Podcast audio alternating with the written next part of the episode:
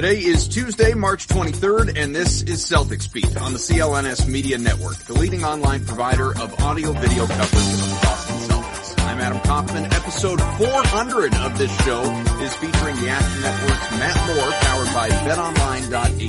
Go to BetOnline.ag today. Use the promo code CLNS50 for a 50% bonus when you sign up.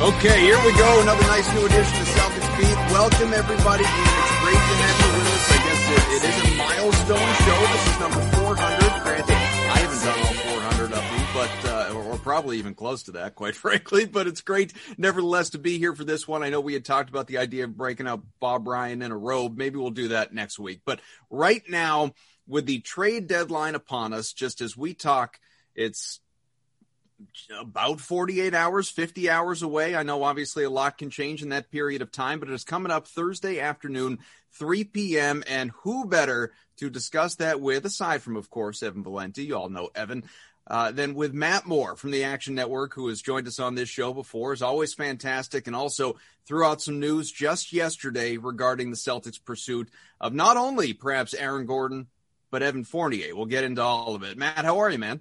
Doing well. How are y'all? Good. So, all right, let, let, let's just, you know, let's dive into this here because in the last, I don't know, 24, 48, 72 hours, whatever it's been, you, Keith Smith, uh, Kevin O'Connor, Shams Charania, Sam Amick. Uh, I feel like I'm forgetting a couple people. It's there's been a lot of of you guys reporting uh, kind of similar information with regard to the Celtics and Aaron Gordon in particular. So tell me, who's who's you know cheating off somebody's working class? Who's just copying the guy next to them?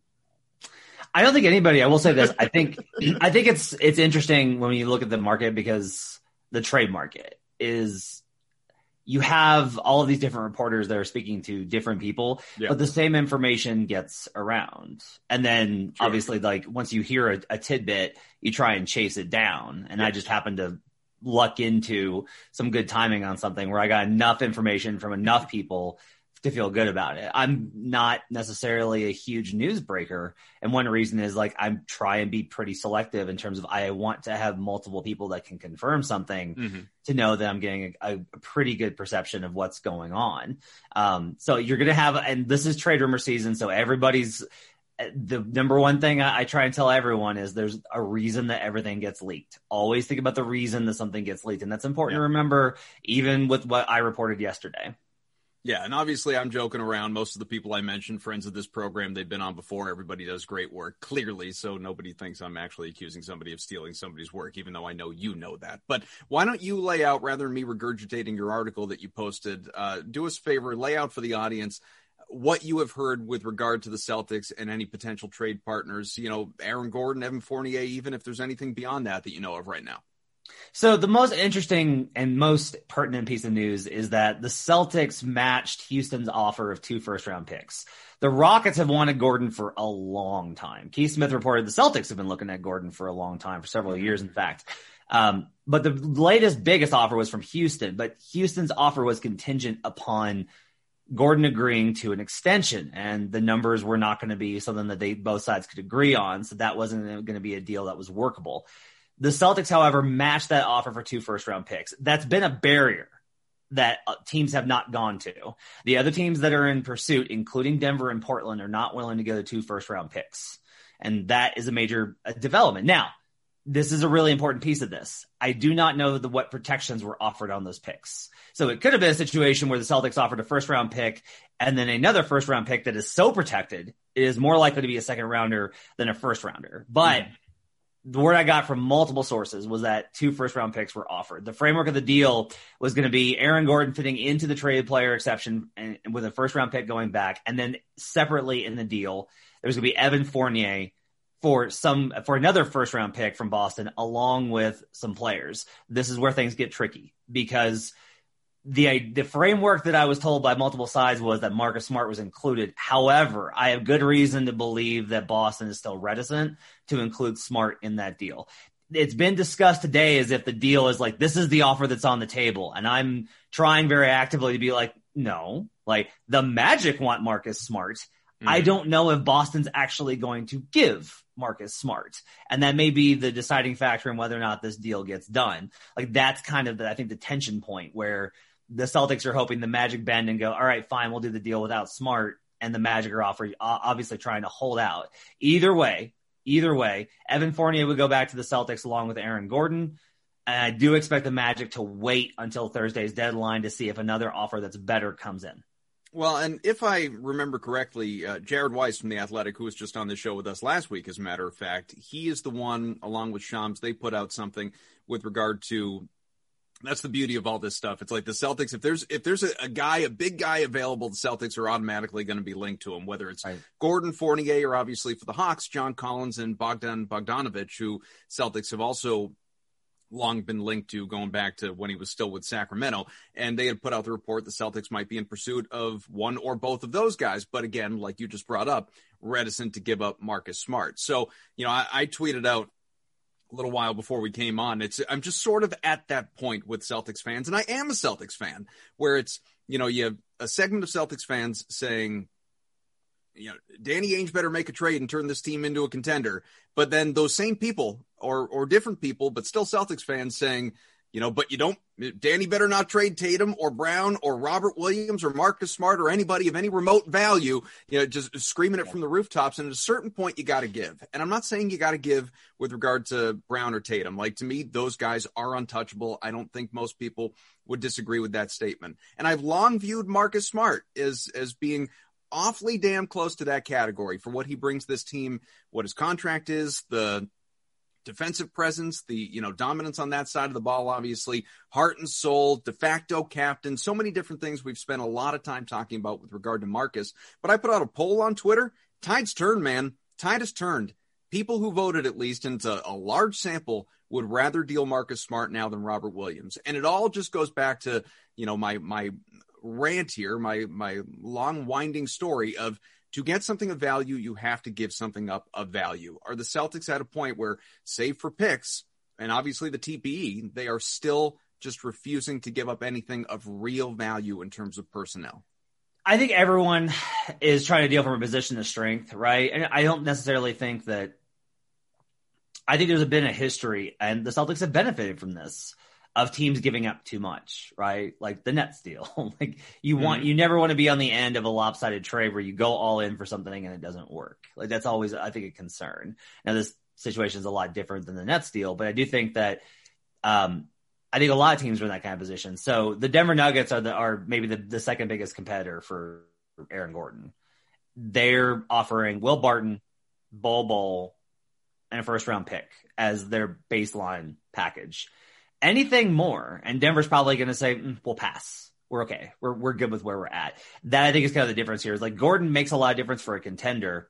One of the problems with Boston, I think, is that they have, they've underperformed so greatly and it's clear that the, the personnel just isn't good enough that there's a lot of concerns, I think, for, you know, you have to make a deal in order to stay above water because they've just been basically taking on water the last two seasons. Now, look, I think this season is a little bit weird. I think this season's a little bit strange.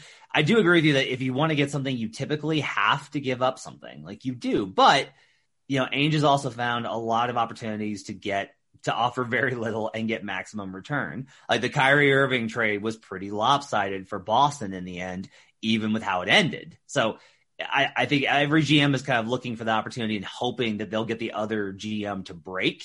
I think in this situation, I think it's unlikely. Orlando has shown time and time again that they're just basically willing to be like, the worst case scenario is we make some more money on the back end with a better team by getting more fans in the arena if we make a playoff push. Like that's like the mm-hmm. worst case scenario for a small market team. Or they go back again next year with Gordon in the last year of his contract. They can wait till the summer to trade him. They can trade him at the deadline next year. They have other opportunities to make a deal. And so this is, I think, going to be the, the standoff. Um, the Hawks, I think, with Collins are in a similar situation where they bled for a while, but they've been on a winning streak until last night. And so that's been the word I heard last night was literally they feel like with this winning streak, they don't have to make a deal. And then they blow a 20 point lead to the Clippers because that's how the NBA goes. And that's why you shouldn't make decisions based off of short term winning streaks in the regular season. Um, this is all to say that I'm with you that I think if if Boston's going to make an upgrade, you're going to have to move somebody of consequence. And Kemba Walker simply does not have the value on the market. They're open to moving him. There's Nobody wants that contract. Yeah. But if you're going to move anybody, Marcus Smart is probably the most easily movable deal of all the assets that have value. Nobody's going to be like, ooh, Payton Pritchard. That's Aaron Nesmith. That's not happening. Uh, Smart's the only one that you have that can get the kind of return you're looking for.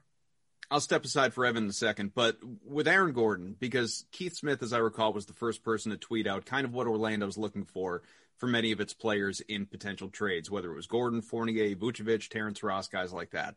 And he had put, you know, two picks, two first round picks, and, and a young player, I believe was what it was. And my, regardless of what you think of Aaron Gordon, that price to me just seemed high. And I realize market value is market value depending on, you know, if someone's willing to pay it, that's where you got to go if you really want the guy and and he's young. He's 25. He's he's nowhere even close to 26. He's shown promise. He's a guy who a few years back gave you 18 points a game. He can shoot reasonably well. He's shooting well from three this year when he's been out there. He's been very injury prone this season anyway. He's only appeared in 23 games. He has one year left on his contract. I get the upside of Aaron Gordon, especially considering the position the Celts are in offensively, defensively, all around. Like a guy coming in like him, especially him and Fournier, it would make a difference. It really would. But at the same time, two first round picks for Aaron Gordon, it just seemed high to me. So I agree with you. I was skeptical anybody was going to match the Houston's offer. Like I was floored when I heard Houston offered it. I was like, two, two, two first rounders for Aaron Gordon.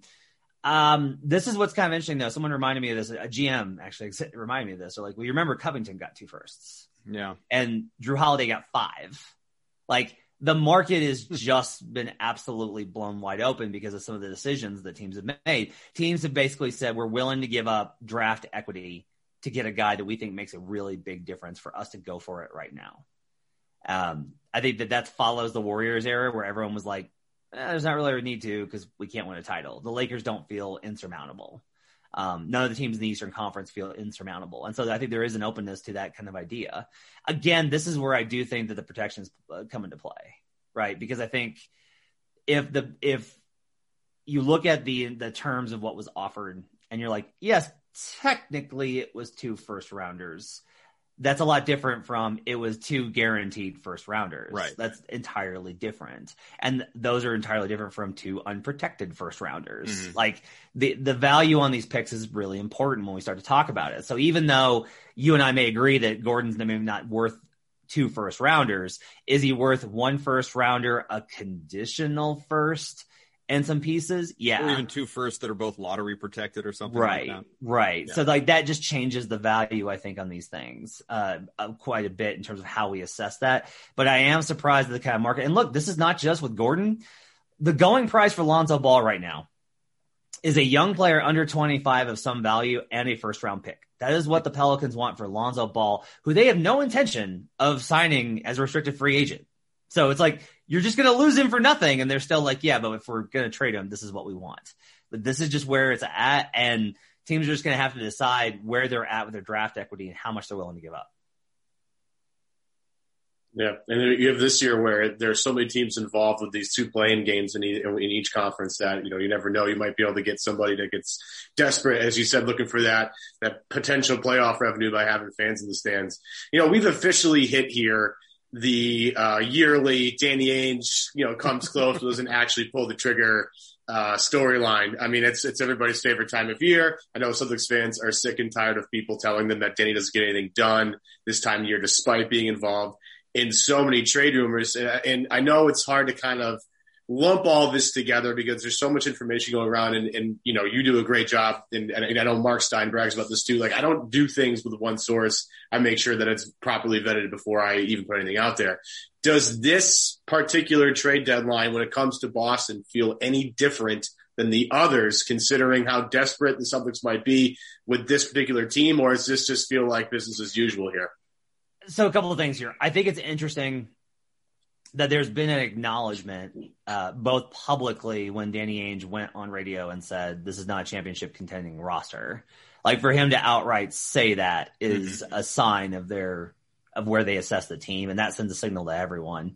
Two, like their the executives I've talked to have said, like, yeah, it does seem like Boston is more willing to actually make a deal this time. There seems to be more urgency with the talks rather than the usual, well, you know, you give us the world and we've got these like shiny pebbles that we can give you. So it seems like there's a there's maybe some of that. But here's the other thing I'll say: teams are also taking advantage of that perception, right? Like I don't think the situation is different. Uh, like I'll, I'll, you know, I, I can tell you like one reason that I was I wanted to get multiple confirmation on this is this is the type of thing that you leak if you're trying to get the market up for Aaron Gordon is that the Celtics offer two first round picks and we're really close to a deal and the Celtics really want him. And I have reason to believe that all those things are accurate based off of the sources that I spoke with. But there's still that part of me that's like, you know, these things evolve very quickly. And Boston, uh, by the time that we're recording this, could have moved on. Like that's one of the things that people don't understand about the trade deadline talks. So much of this stuff happens. And by the time that it gets reported, it's already over. Teams have already moved on. Like two days ago, it was John Collins is the hottest name on the market and all these teams are interested in him. And literally last night I heard like they're moving away from, from talks. Now that, and that can entirely turn back around in a day if, if somebody else comes in with a major offer. Like this, it's such a liquid situation in terms of how these things evolve. I think that has to be considered.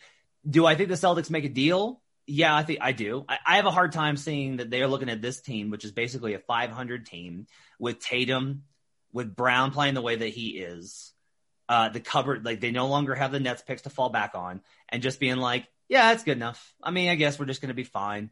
That doesn't seem like like the kind of thing that Ainge uh, that, that that has never been the Celtics approach under Danny Ainge. So I expect them to be aggressive. We'll see if the if the price winds up right and if teams wind up playing ball and if they get the best offer out there. But I, I expect Boston to be on the phone right up until the deadline there have been a lot of names out there. Again, Gordon, Fournier, Collins, Bogdanovich, Vucevic obviously has been one we've talked about for a long time.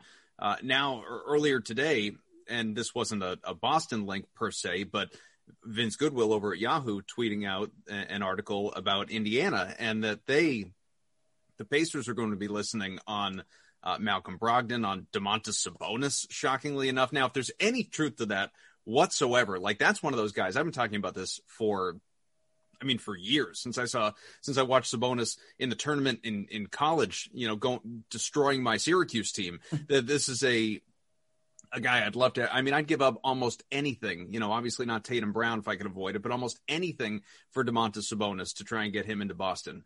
What is the likelihood that you think a guy like that actually moves, never mind Boston, but in general, actually moves? And of all these names that we have just been obsessed with in recent weeks, Celtics fans.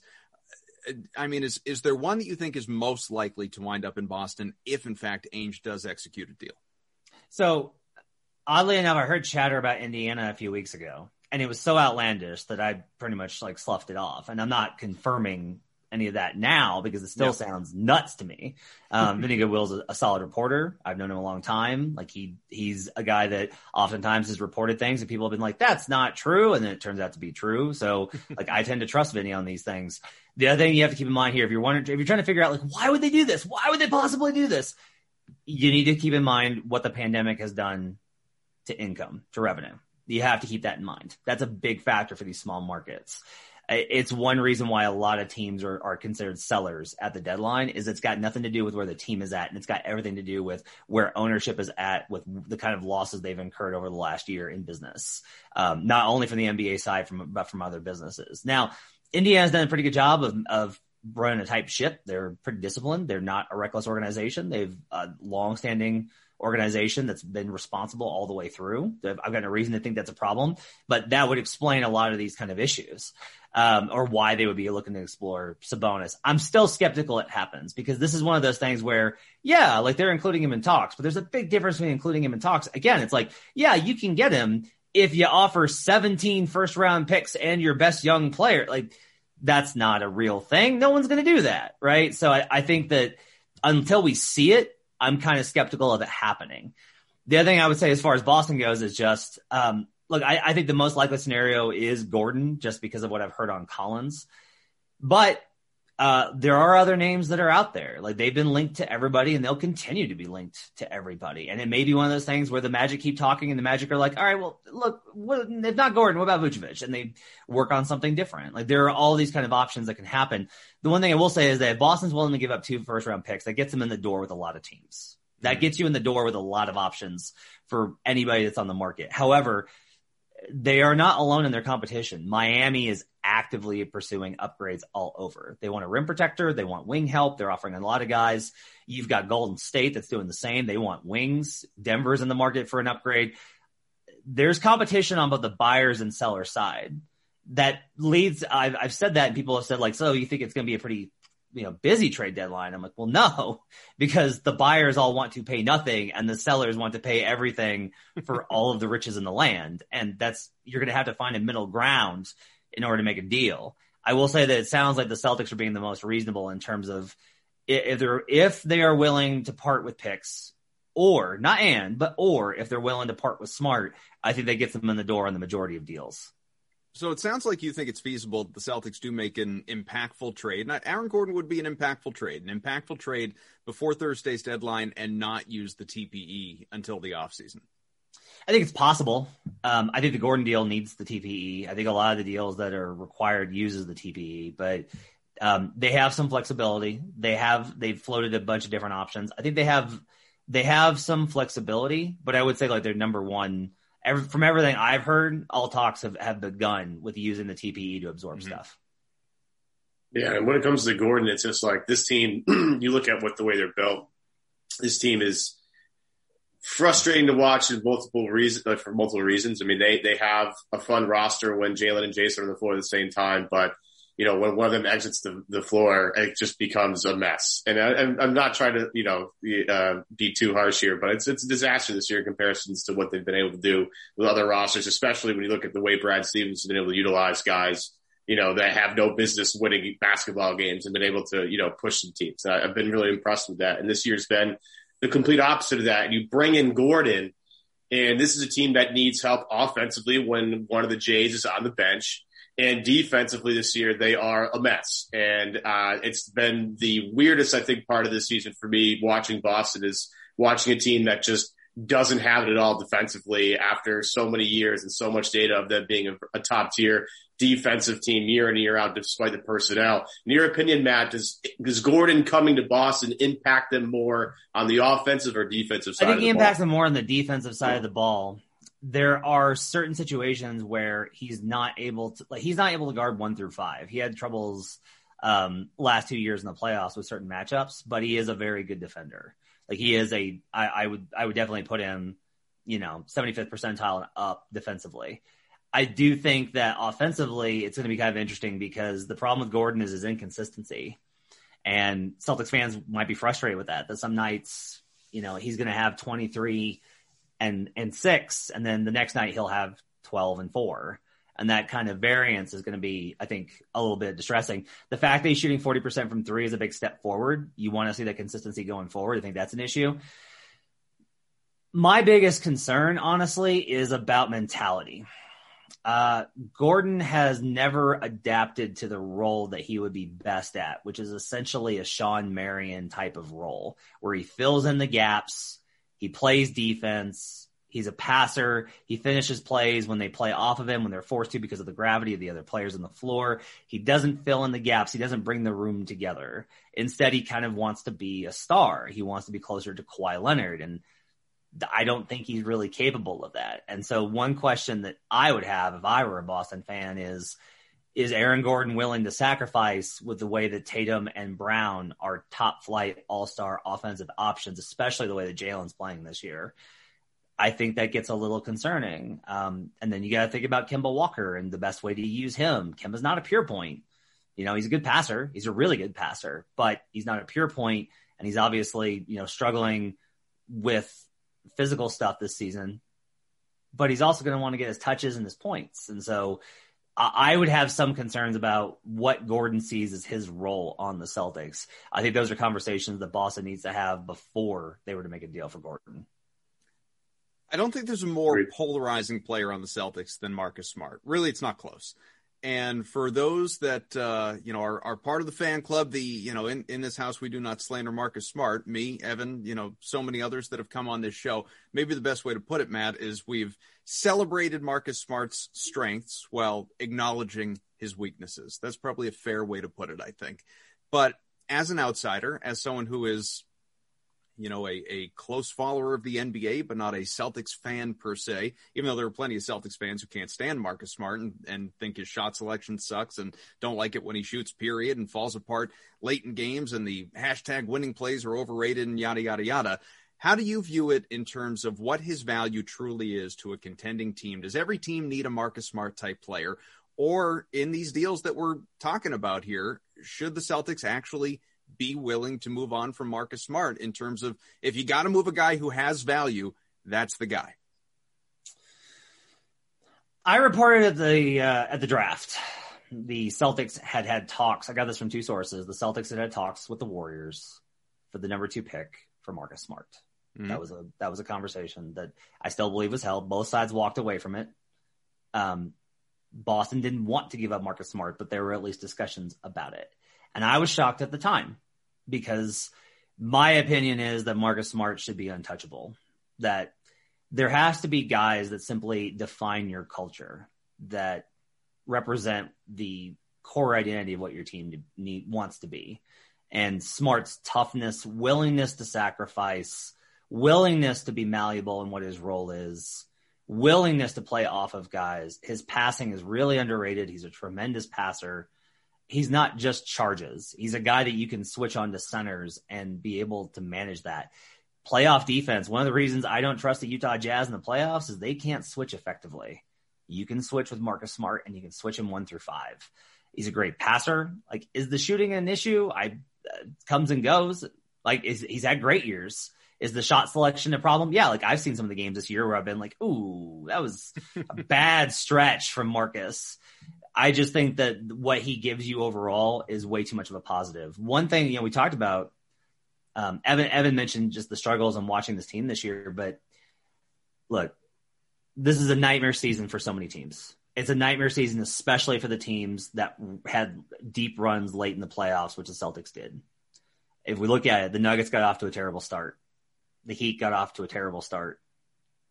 You know, the Lakers got off to an okay start and then have tailed off as that kind of drifted.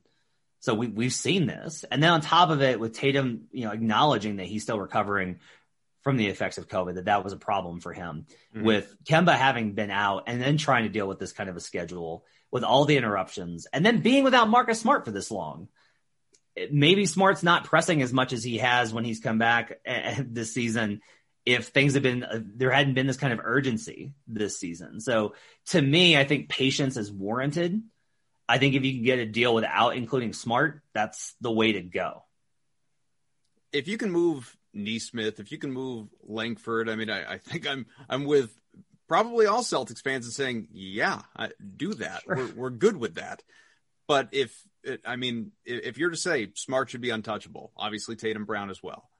How do you view Robert Williams? He's probably fourth in terms of your pecking order, maybe third to some in terms of your what you're building around going forward right now. Is that a guy who is young but shown so much promise in flashes in the past, more regularly this year?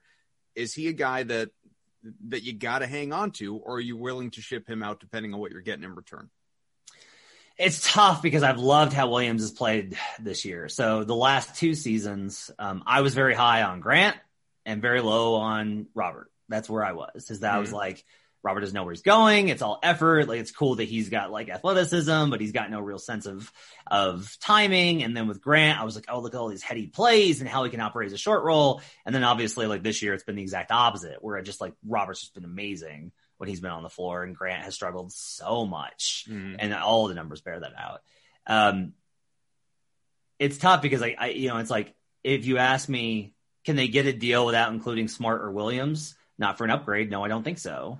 Like I would be very surprised if this if the Magic were just like, yeah, we'll take the two first round picks and Romeo Langford. No, that's not a thing. I would be I would be shocked if that's the case. If they can pull it off, then congratulations on hypnotizing um, Alex Martins and and the Orlando Magic. But I don't think that that's that's realistic.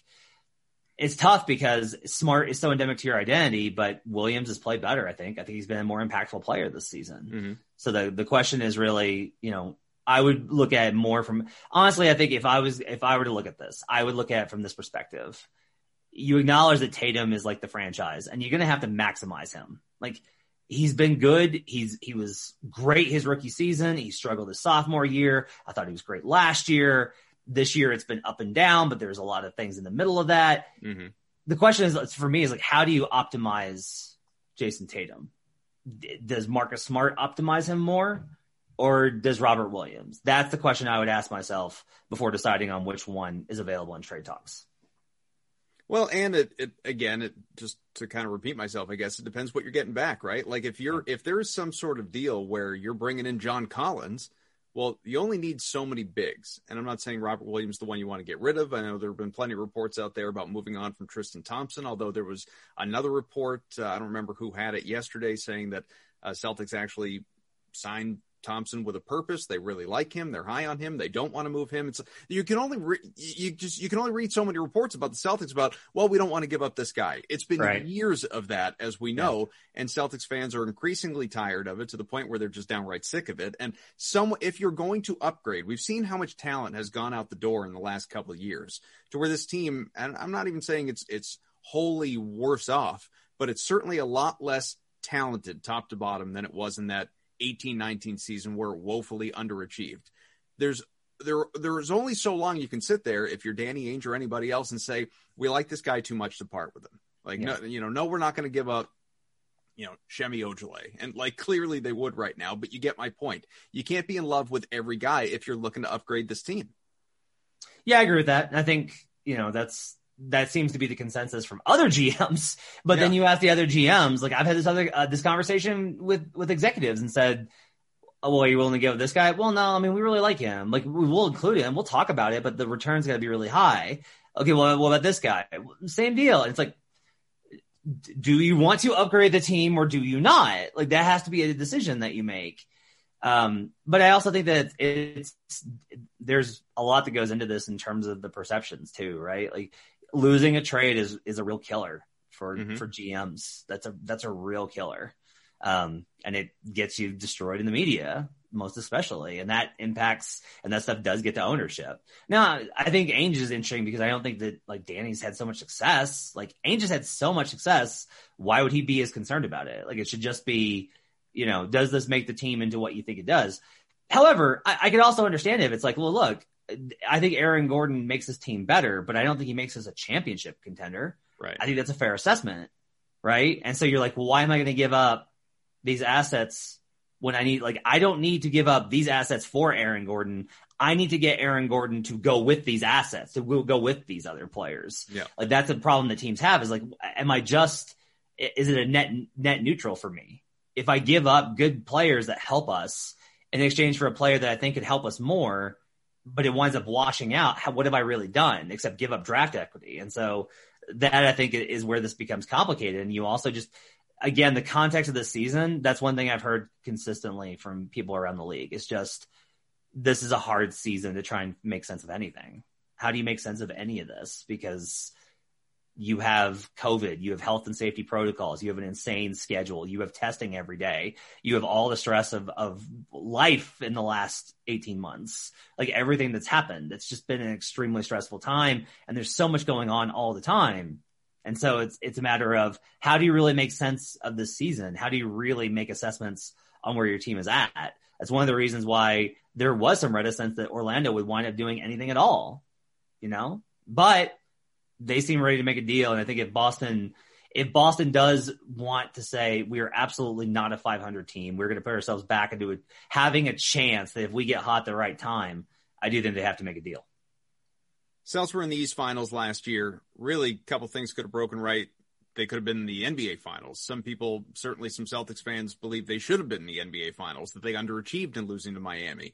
So, three trips the last four years under Brad Stevens, who I think gets gets woefully, uh, you know, I, I've used that word already, but just, I mean, unnecessarily panned for some of the failures that have happened over the last, you know, almost a decade that he has been here. Nevertheless, where this team is right now, as we talk, they're a game under 500.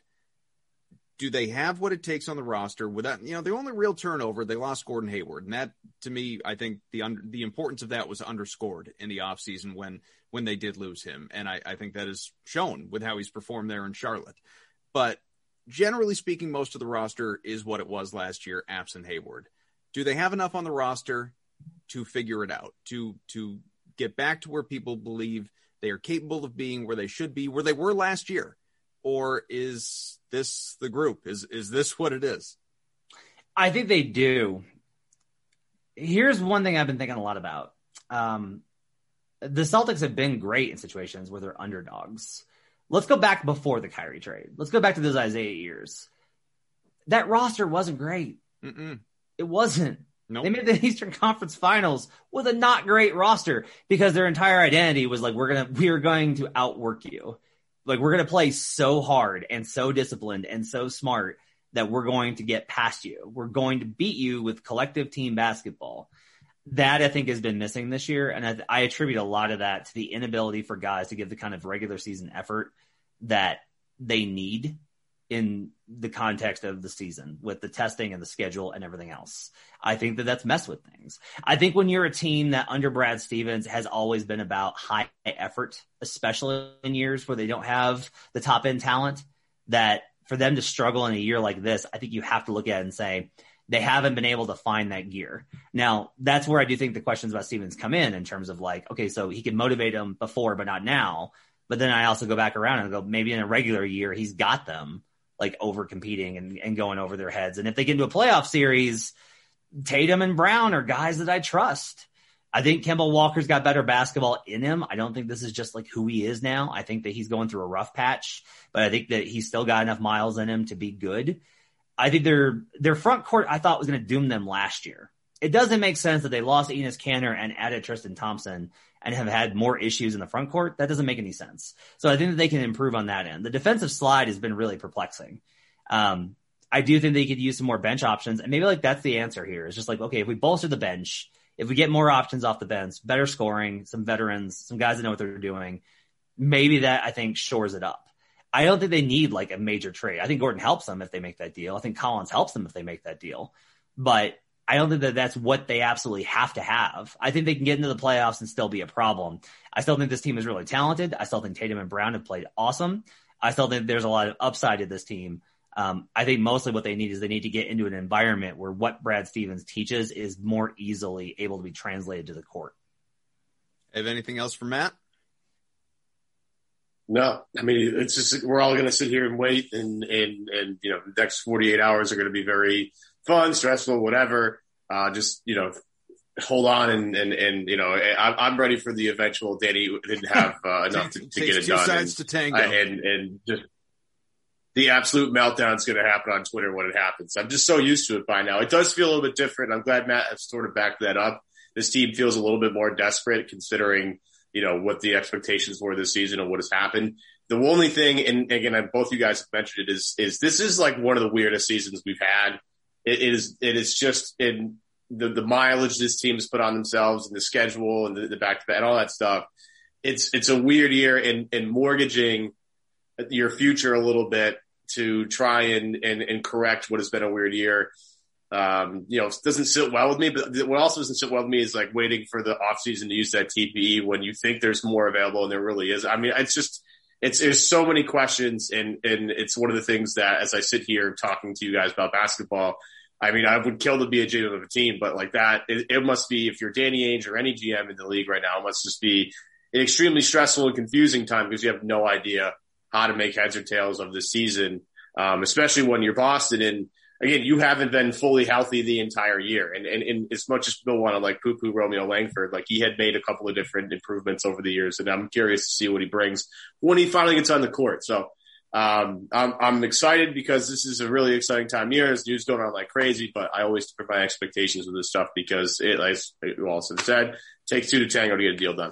Going to be an interesting time, no doubt about it. Matt Moore, of course, uh, Action Network does a phenomenal job. Always grateful when he is uh, available to come on and join us here, talk a little Celtics. Hopefully that I don't know, put some people in a good headspace. We'll find out over the next 48 hours, like we said. Matt, we'll let you jump out. We're going to continue on for just a little bit, but thanks so much for coming on. Thanks for having me, guys. Thanks, Matt. Again, Matt Moore, and uh, make sure you check out his work on uh, Twitter and all the write ups on Action Network, everything else. want to tell you quickly, too Bet Online, the fastest and easiest way to bet on all your sports action. Football might be over, but of course, NBA, college basketball, the NHL, they're in full swing. NBA title odds. The Nets The Kyrie Irving-less Nets, once again, plus 240 to win a championship, while the Lakers, plus 300 to repeat, even though both their stars are sidelined right now. The Clippers, plus 550, Jazz, plus 750. I agree with Matt. Uh, I wouldn't make that bet. Celtics, if you believe they can be a problem in the playoffs and turn things around, plus 4,000 if you uh, want to lay some cash, try and make a little money. The big dance, though, if you're watching the video, you can see Evan's shirt. The big dance finally here as well. And Bet Online is the place for you to make a killing during this year's NCAA tournament. Live odds for every single game. So, so many ways to win. Gonzaga looking for an undefeated season plus 140 to go out and win all those brackets. Baylor plus 350, Michigan plus 850, one seed, one seed, one seed. And uh, then you move to Houston plus 900, Alabama plus 1200.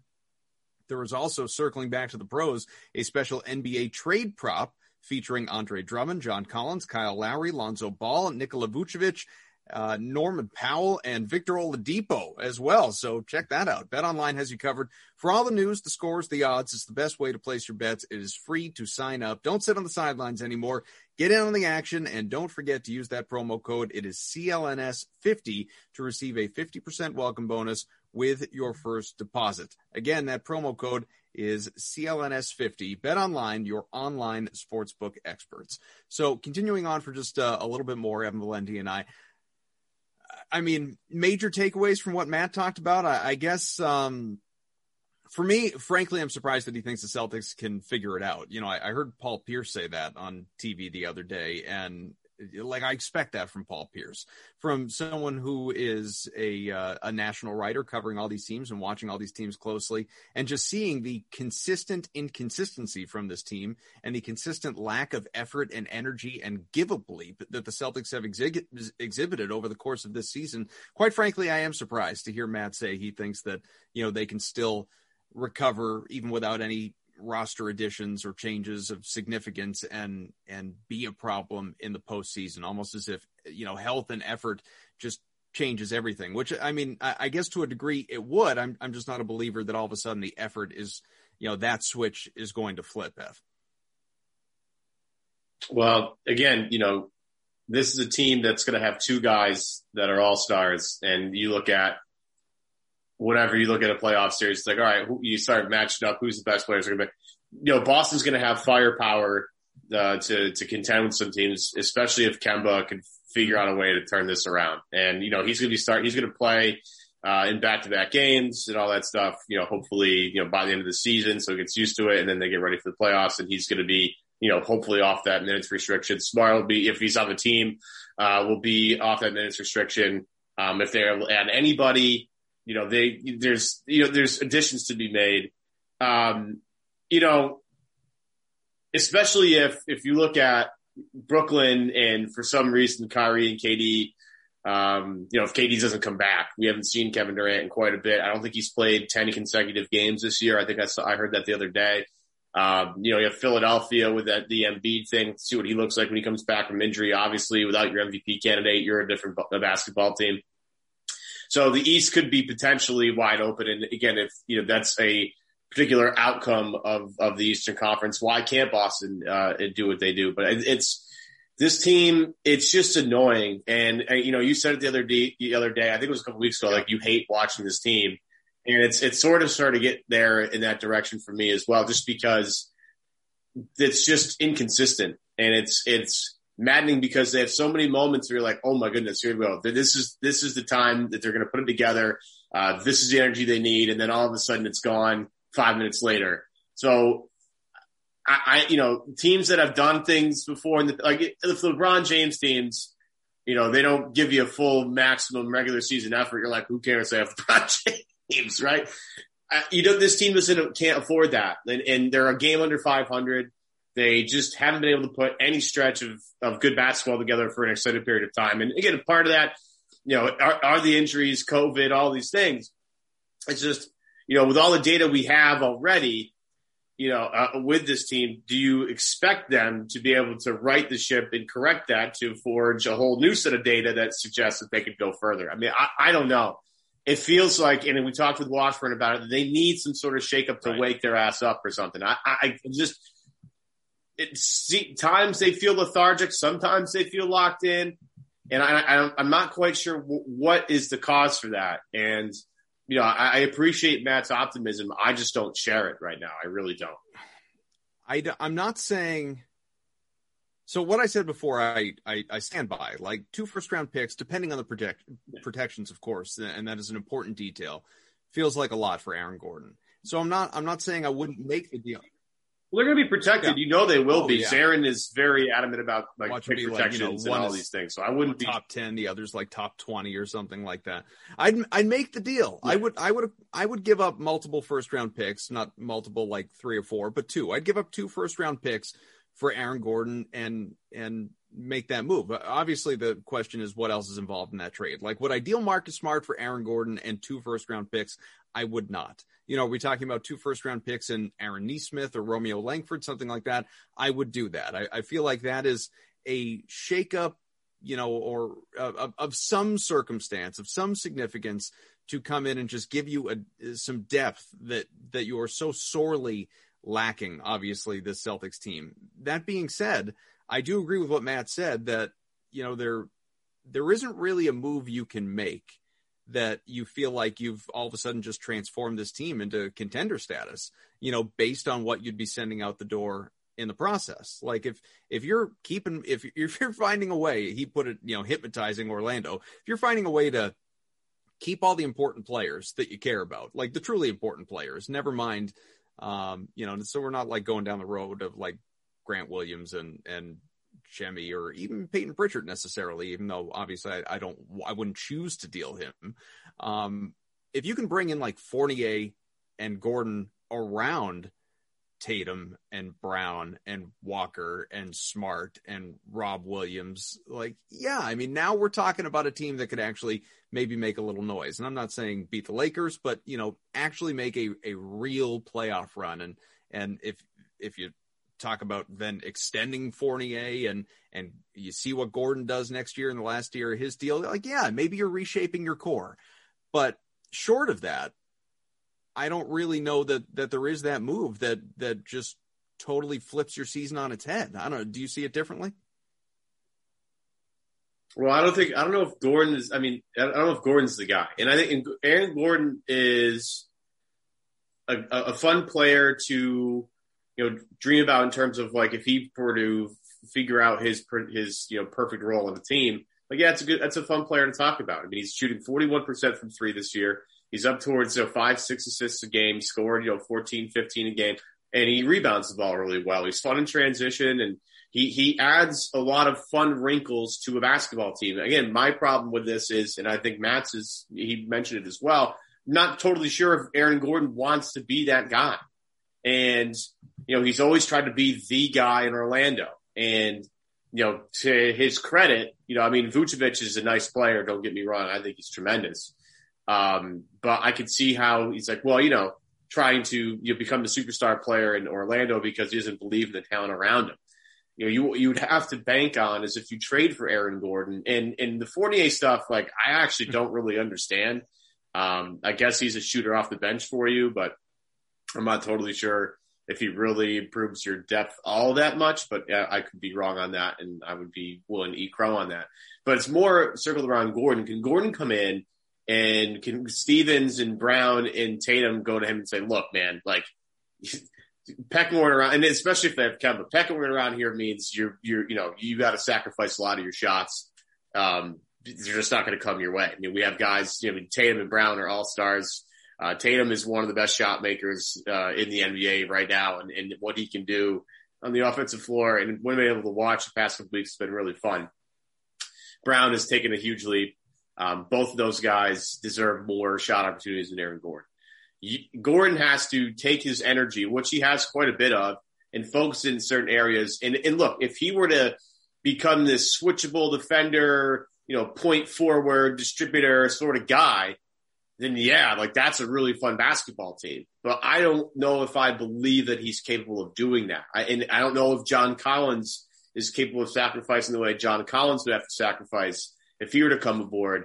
um, and and and able to you know to sacrifice shots for the betterment. And then of don't the team. forget, And I it's know- not, it's especially not because money, he wants don't to forget, like he's a guy who just turned down what four for ninety from Atlanta. Yeah. so you would be giving him a hefty Right. contract in free agency to justify the trade and then keep him.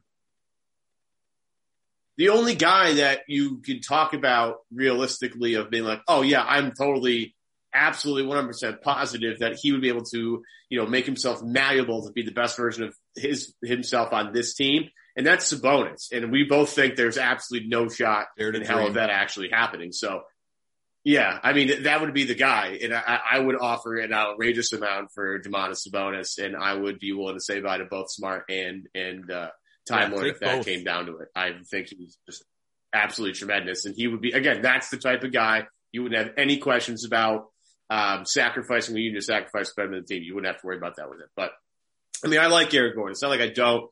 Uh, maybe a change of scenery for him in a bigger market would really do wonders. Boston has, has coveted him apparently for the past couple of years. And you go back to the draft, there's that great picture, I think, of Aaron Gordon on the tee, like falling Mhm. asleep with a basketball in his hands. I think he might have had a workout with Boston at that point.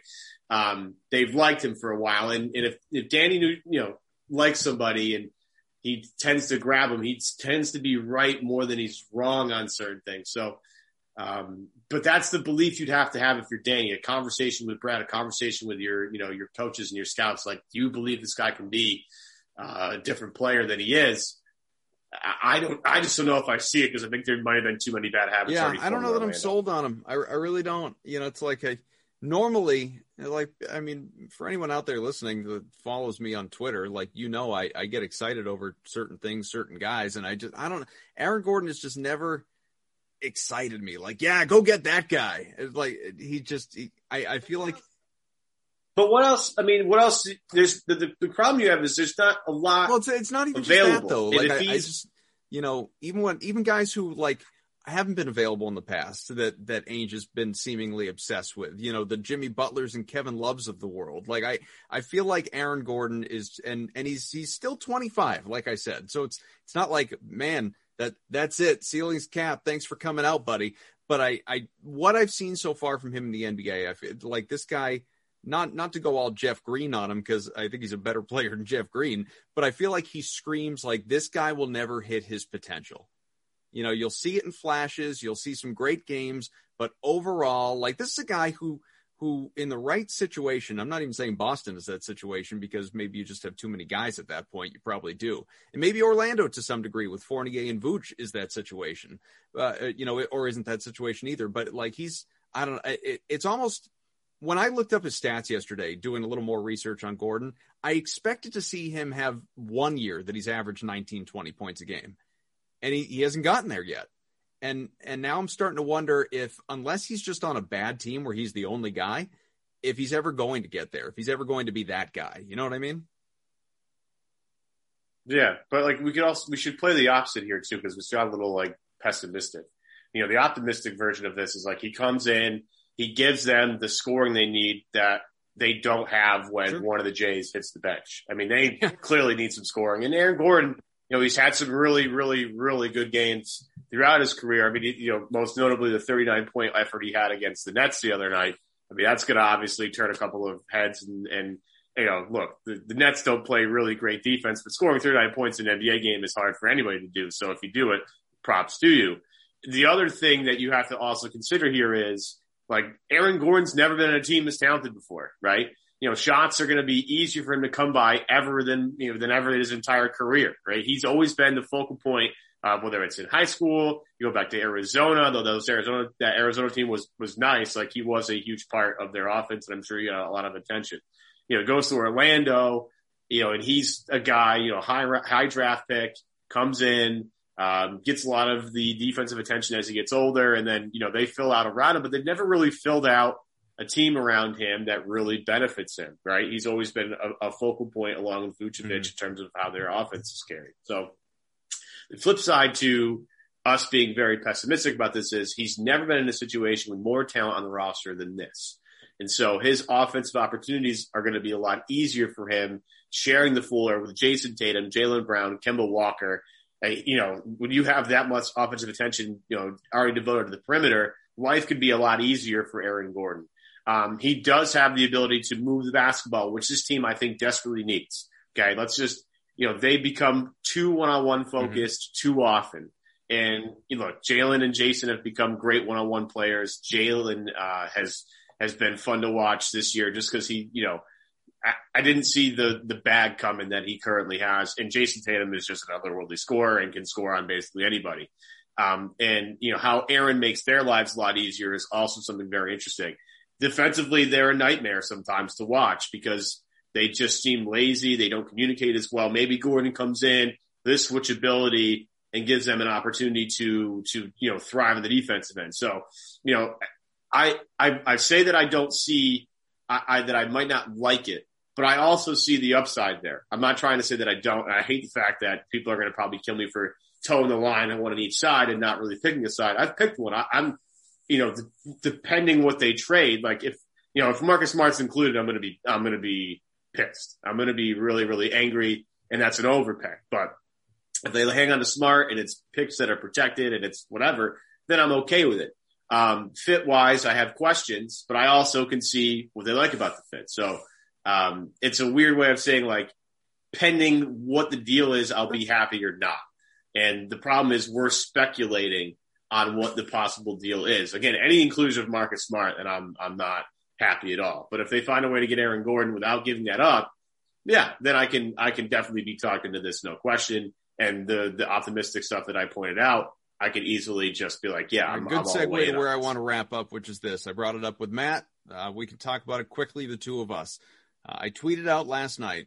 I'm certain what this poll would have looked like a year ago at this time, but I'm curious what it looks like now. Celtics fans, would you rather trade Marcus Smart or Robert Williams? And about 3,000 people close to it have voted. Uh, there have been plenty of comments, no doubt about it. Uh, some people saying that I'm just preparing myself to get emotionally destroyed either way. Uh, some people just refusing to even look at the results because they abstain from voting. They they refuse to choose a side. Well, Marcus Smart, fans would 60% choose to get rid of him over Robert Williams based on what people have seen from the Time Lord this year.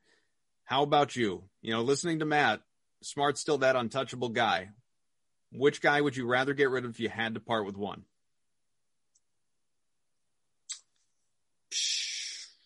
Um, it's not easy. The the, the hard part is because they both bring you something that um, that uh, they both bring you energy off the bench that you desperately need.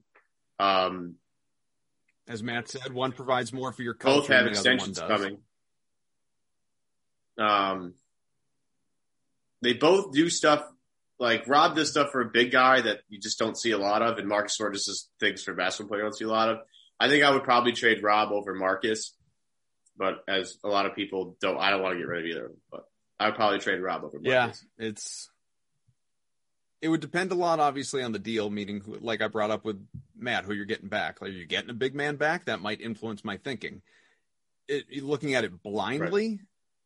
I can't believe I'm saying this, but I think I might be more inclined right now today to trade Marcus, uh, just because of what I okay. what I've convinced myself that Rob Williams' ceiling could be. Um, easier to find good guards. Too. It is not easier to find you know all defensive first team guards or you know what he gives your culture and and those again hashtag winning plays and all those other things but uh, obviously to just consider some of the uh, intangibles at play and, and what both have and, and what they're missing from one another. It's yeah, it's not easy. It is not easy, but um, fortunately, we don't need to make those decisions. So we've got ourselves, uh, like right. we said, about 48 hours ballpark anyway until the uh, next game rolls around here, uh, or actually a little less, 24 to the next game or so, and then obviously trade deadline after that on Thursday. So uh, there will be, like Evan said, lots more rumors and reports and tweets and, and stuff to keep us busy uh, to react to. But what will actually happen, we will see. This show again uh, with Matt Moore from the Action Network, powered by BetOnline.ag. Go to BetOnline.ag today. Use the promo code CLNS50 for a 50% bonus when you sign up. It's going to be exciting. I hope we have a move to talk about, Ev. I'm pumped. Yeah, and go Syracuse. Sweet by the way. 16, baby. Get it Let's done. go. Keep it up. We'll talk to you again after the trade deadline, folks. Maybe even, no promises, but maybe even that evening.